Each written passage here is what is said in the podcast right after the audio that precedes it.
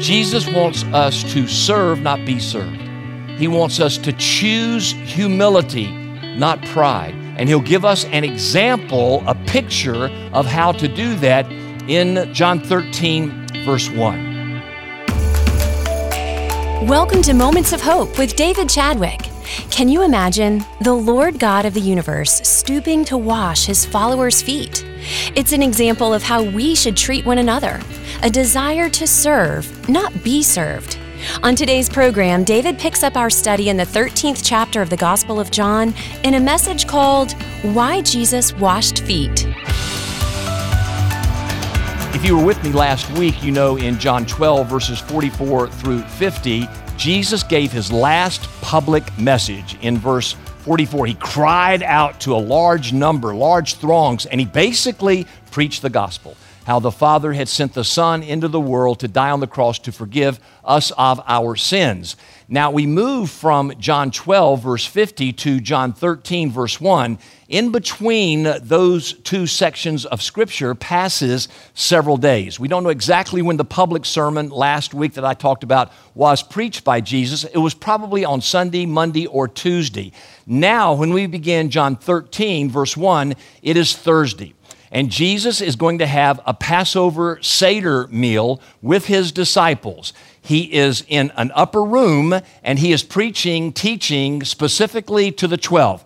We're now moving from all of his public ministries, mostly in the temple, but in some other places as well, from John 1 through chapter 12, to now a personal mentoring time with his 12 disciples. Now, you need to know just how important these verses are. For, for from chapter 13 through 17, we have what is called the upper room discourse. These are the most intimate teachings of Jesus to not only his 12, but to you and me today today. So, for example, with our teens that meet at 4:30 on Sunday night at Carmel Press, hey parents, make sure you bring them. I've asked Sean Sindler and the leaders to really focus on these verses from now uh, through December because if you want your teens to really understand what it means to be taught Jesus' most intimate teachings, here it is. And that's what Sean and our other people are going to do with the teens and i just think it's so important for them to learn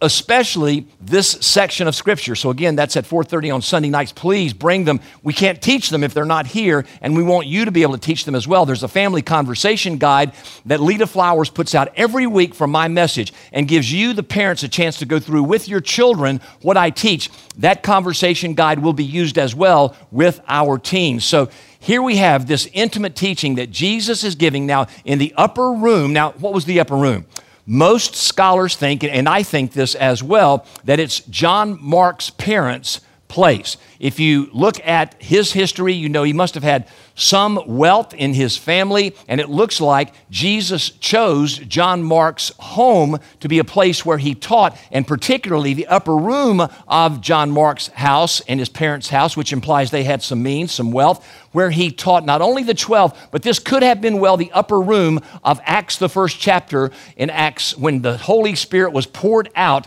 upon those 120 who were gathered in an upper room as well. So Jesus brings his 12 together and he starts teaching them these intimate teachings. Here we go, folks. John 13, verses 1 through 20, one of the most powerful sections of Scripture. And here's the bottom line regarding what I want you to teach today Jesus wants us to serve, not be served. He wants us to choose humility, not pride. And he'll give us an example, a picture of how to do that in this section of Scripture. John 13, verse 1. Now, before the feast of the Passover, so right before the Passover was to begin that weekend, here on Thursday night, Jesus is going to celebrate the Seder Passover meal with his disciples. When Jesus knew that his hour had come. Now, his hour is the time of his death on the cross. And he knew it was within hours, literally. Uh, the Passover celebration would take around four hours, and it would begin at sunset. So it was probably around six o'clock when this Passover meal began. It would last for four hours until 10 o'clock, and then he would be arrested in the Garden of Gethsemane around midnight, and he would be on the cross the next morning at 9 a.m. He stood for six hours on that cross from 9 a.m. to 3 p.m. And so when you talk about Jesus knowing that his hour had come, he is within approximately 12 hours or so of him going to the cross when he gives his disciples this teaching. His hour had come, and it had come to depart out of this world to the Father. Jesus knew that his time had come to leave this world that he had entered in Bethlehem some 33 and a half years earlier. His time had come to return back to the Father. Remember in the verses last week, the gospel is that the Father sent the Son into the world, and the Son came into this world as perfect God and perfect human to live the life we can't live perfectly, and then to die on the cross to take the Father's punishment for our sin upon His Son so that we would never have to face the wrath of God. We're declared not guilty by the Father, and we can now have the gift of eternal life. Now the hour had come for Jesus to die, be raised from the dead, and ascend back to heaven, basically to go home. Now, keep going with me in verse 1. Having loved his own who were in the world, he loved them to the end. Jesus came into this world to love not, not only these 12 disciples, but all of those who would choose to follow him. And he was going to love these 12 even to the end. All 12. Loved even Judas even to the point where Judas betrayed him. He loved all 12 even until the end, giving them all a chance to choose to follow him. How great is the Father's love that he sent his Son into the world. The Son now longs for all of those whom he quests after to choose to follow him. He will love us to the end. Verse 2 During supper, when the devil had already put it into the heart of Judas Iscariot, now, notice here real quickly that Judas's name is Judas Iscariot. Now, why in the world did he betray Jesus?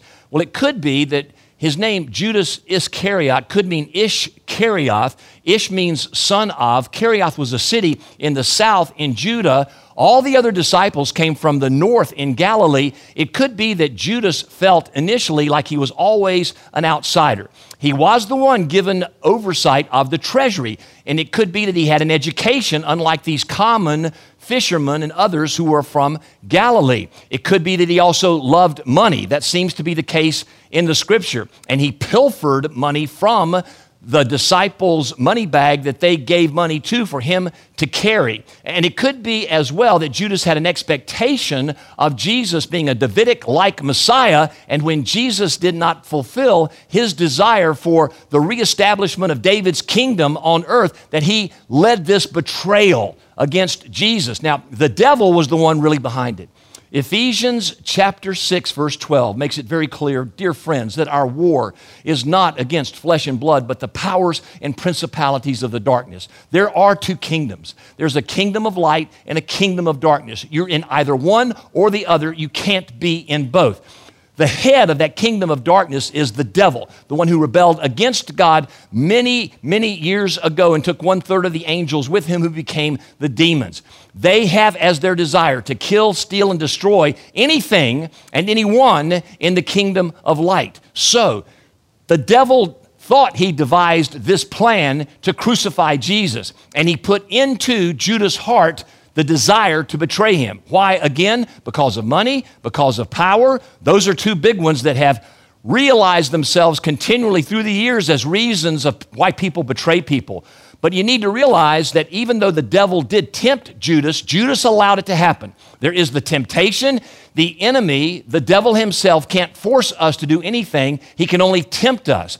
He had been tempting Judas repeatedly, and finally, Judas gave in. And here, John tells us that Judas gave in to the temptations of the devil to betray Jesus, to put him on the cross before this meal ever took place. So, again, realize the devil wants to tempt you to disobey God and rebel against Him. You have free will, you make that choice, but ultimately the devil wants your demise and the destruction of anyone and everyone he possibly can. And also notice that Judas Iscariot is called Simon's son. So the devil puts into the heart of Judas Iscariot, Simon's son, to betray him, to betray Jesus. One quick thought here dads aren't add ons. I don't care what our culture says, Dads are essential for the raising of children. And I find it fascinating here that John, the writer of the gospel, says that Judas Iscariot's daddy's name was Simon. Dear fathers who are listening to me right now, make sure that you give your children the great faith they need in Jesus to defeat the wiles of the enemy. I promise you, the devil wants to destroy your kids.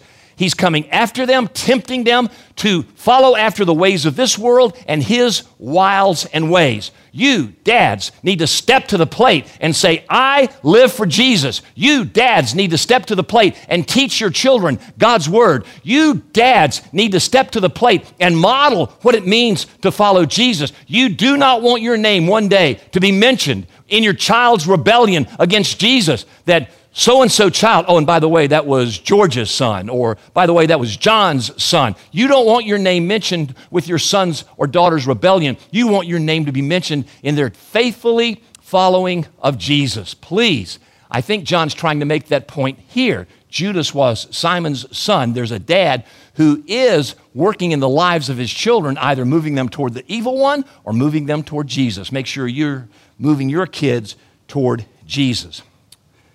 Look at verse 3. Jesus, knowing that the Father had given all things into his hands, and that he had come from God and was going back to God, rose from supper. So, Jesus knew that all things had been given by the Father to Jesus. Now, the Trinity is a mystery for sure, but it's faithfully taught throughout the Scripture. The equality of the Father and the Son, the Father and Jesus, is throughout the Scripture. And we see in the Trinity one God in three persons Father, Son, and Holy Spirit, all three interchangeably loving one another. When we worship, by the way, we should be Trinitarian in our worship, worshiping the Father, the Son, and the Holy Spirit. That when the Father saw our sin and knew our destination was hell, Yet he loved us so much, knowing he had to deal with the sin problem, he sent his son into the world. And in that request of the son to enter that stable in Bethlehem, the father then gave all things in authority to his son. Now, it implies that the Father maybe held those things more than the Son before the incarnation. But with the incarnation and Jesus' humble obedience to the Father, the Father gave him authority over all things in this world.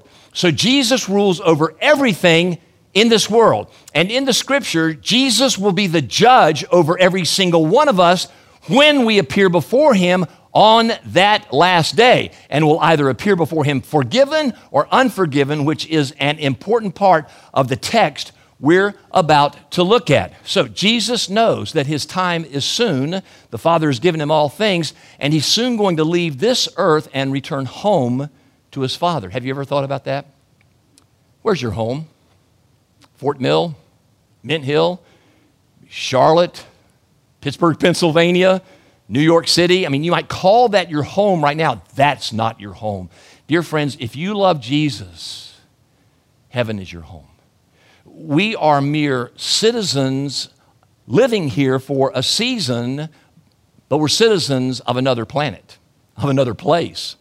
And we are journeying to that place. In fact, this past week I spent a couple of hours plus with Katie Hedrick's mom and dad and her husband Miles, 35 year old woman in our church, whom we prayed for so furiously that Jesus would heal her of the cancer that had invaded her body. Beautiful young woman with two twins, 13 months old. And I just sat with them and, and I just grieved with them. I cried with them. I, I tried to give insights into what might be going on through all of this. And I'll never forget, Katie's dad said, You know what? We're just sojourners here on this side of, the, of eternity. We're just sojourners here on this side of eternity. And I thought to myself, you are so right. And Katie is now home. Just like my brother Howard, who passed away several weeks ago, and he did a CD that is available to all of you free of charge. Just take it. I know he'd love you to have it to listen to all of his singing of the great hymns of the faith the title of his CD, I hadn't seen it before until I held it up a couple weeks ago, is entitled Finally Home. Katie's finally home, Howard's finally home, and you and I, who love Jesus, are sojourners here, like Jesus was for three and a half years, for us, however many years we're here. But our true home is heaven. That's our destination. Let's be faithful in our pilgrimage as we move there. Let's look at verses 4 and 5. Jesus rose from supper, and, and, notice that that verb is he continually rose from supper, because in that day when they ate, they ate reclining. They, they probably were on their left elbow and they would eat their food, and their feet would be near the face of the person right behind them. And Jesus was reclining as well. So what he's about to do, keep this in mind, in the Greek tense, this arose is the present continual tense. Jesus had to get up and keep getting up and keep getting up over and over to do something very special that we're about to see. So he rose from supper and then he laid aside his outer garments and taking a towel, tied it around his waist. Then he poured water into a basin and began to wash the disciples' feet and to wipe them with the towel that was wrapped around him. Hmm. I read that and my heart thinks, you know what? I'm a visual learner. I learn better when I see things. Um, some of you are more audio in your learning style, others of you read something, and that's a great learning style. I'm a visual learner.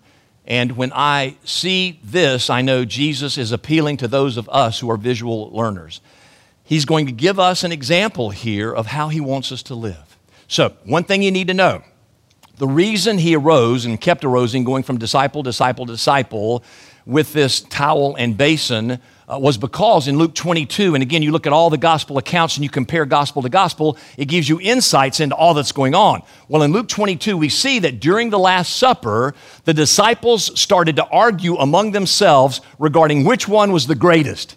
Can you imagine? Here they are with the Lord of love the night before his horrific death on the cross, and they start arguing among themselves. And this isn't the first time, but it's like the third time we have recorded in the gospel accounts regarding which one of them was the greatest. I'm the greatest. No, no, I'm the greatest. No, I'm better than you are. No, I'm better than you are. And they all have a furious argument. So, in light of that argument, as they're reclining at table and they're eating, Jesus arose continually from disciple to disciple to disciple to teach them something about what true greatness really is. You're listening to Moments of Hope with David Chadwick. Coming up, David joins me in the studio in a conversation about the importance of speaking the truth in all circumstances. Stay with us. We'll be right back. This is the Ministry Minute, focusing on ministries that have a positive impact on our community. I'm Mark McManus, and here is Jim Noble with the Dream Center Charlotte. Hello, my name is Jim Noble with the Charlotte Mecklenburg Dream Center. And Bo and I, the director of the Dream Center, wanted to take a minute and tell you guys thank you. Moments of Hope, David and Marilyn Chadwick, all of you there, Dean, uh, we all been phenomenal for us. Uh, you, you've been there since 08 when we started King's Kitchen and that kind of grew into the Dream Center. And the meals we've fed the last eight weeks, probably exceeding 55,000 now, I guess. Uh, we're so grateful you guys have made such an impact in the city by reaching out to those that have needs greater than we have. And uh, what do you think, Bud? Yeah, so it's been amazing to, to just watch the, the work that's happened. Um, with the meals as they've gone out, you know, uh, we, I always tell people it's not about the food, it's about the relationships that are formed and the ministry that takes place. And so, um, in JT Williams and Thomasboro and Reid Park, I mean, it has opened up doors that we never thought would be open. Um, you know, we've seen people come out um, and just welcomed us with open arms, just so grateful for the meals. And, and we just thank you moments of hope and just this couldn't be this wouldn't be possible without you guys and you know uh, the, the first call we made uh, when we decided to go this route and provide these meals was the Moments of Hope. And it was uh, a phone call that was met with a resounding yes. And so we're so appreciative of you guys and just um, everything you all do for us and for the kingdom. And not only that, but you uh, also sowed into our kitchen in the Dream Center now. This week started producing meals there, and as the restaurants open back up, all the meals will shift to the Dream Center with the kitchen you helped us do. So we're so grateful you guys. God bless you. God bless Moments of Hope. And we just pray an unlimited return harvest on the seed you sowed into this ministry. Thank you very much.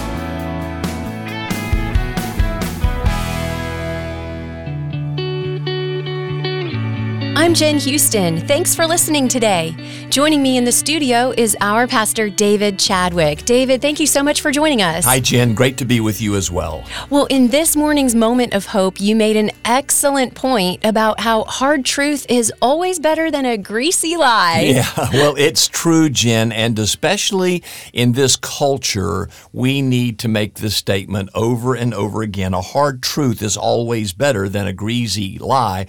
We have people who are living in the culture of microaggressions right Mm. now. And what that means is you are living in fear every single day of offending somebody's feelings. Mm. It's like walking on eggshells in this cancel culture. And I think more and more people are just getting frustrated with their inability to speak what they think is the truth, even if they speak it in love. So we need to claim truth. Without truth, lies proliferate. And I need to say very clearly to everyone though you don't want to hurt people's feelings, if you live in this world, you're going to bump into one another, especially if you hold deeply held convictions. Mm-hmm. So we look at the Bible, for example, and the Holy Spirit's job, at least one of them, is to convict us of our sin. And when we are convicted of our sin, that hurts. Well, how does the conviction of our sin happen? It is by proclaiming the truth mm-hmm. of the gospel of Jesus Christ. So I want to exhort all of our listeners today to state the truth, do so in love, and when you do so, you might have someone who doesn't like that, but that's okay because when the truth is spoken, that's the best hope we have for someone repenting and changing their lives. If you just speak a greasy lie to somebody, they're going to continue in their sin. They're not going to ever be convicted of their wrongdoing. So we must with all conviction, speak the truth because the truth is always better than a greasy lie. And when we don't speak the truth, we can be most assured that our culture will go down the slippery, greasy slope of unrighteousness. Well, I love this, and I love these two proverbs are my favorite. And I'm going to read this one from the Amplified Version because it unpacks it a bit. It's Proverbs 27 6. Faithful are the wounds of a friend who corrects out of love and concern, but the kisses of an enemy are deceitful because they, they serve his hidden agenda. Oh, that's great. I mean, that's saying it from a proverb, exactly what this Davidism is today. Again, a hard truth is always better than a greasy lie. So, dear friends, all of you listening right now, appreciate your pastors who speak the truth in Yeah. love.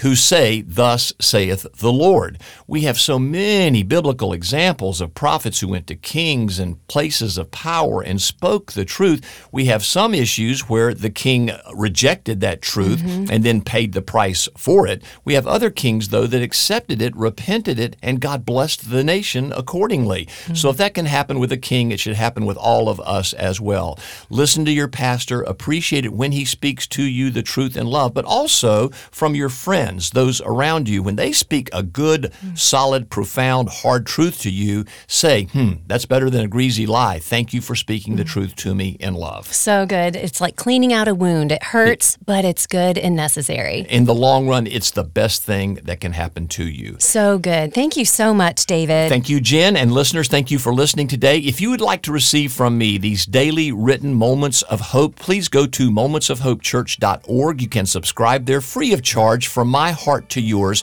to bring you daily a written moment of hope. This has been Moments of Hope with David Chadwick, Senior Pastor of Moments of Hope Church. We would love to have you join us for worship this Sunday morning.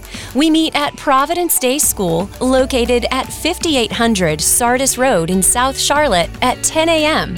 You can find more information on our website, momentsofhopechurch.org. Again, come join us this Sunday morning at 10 a.m. at Providence Day School, located at 5800 Sardis Road in South Charlotte.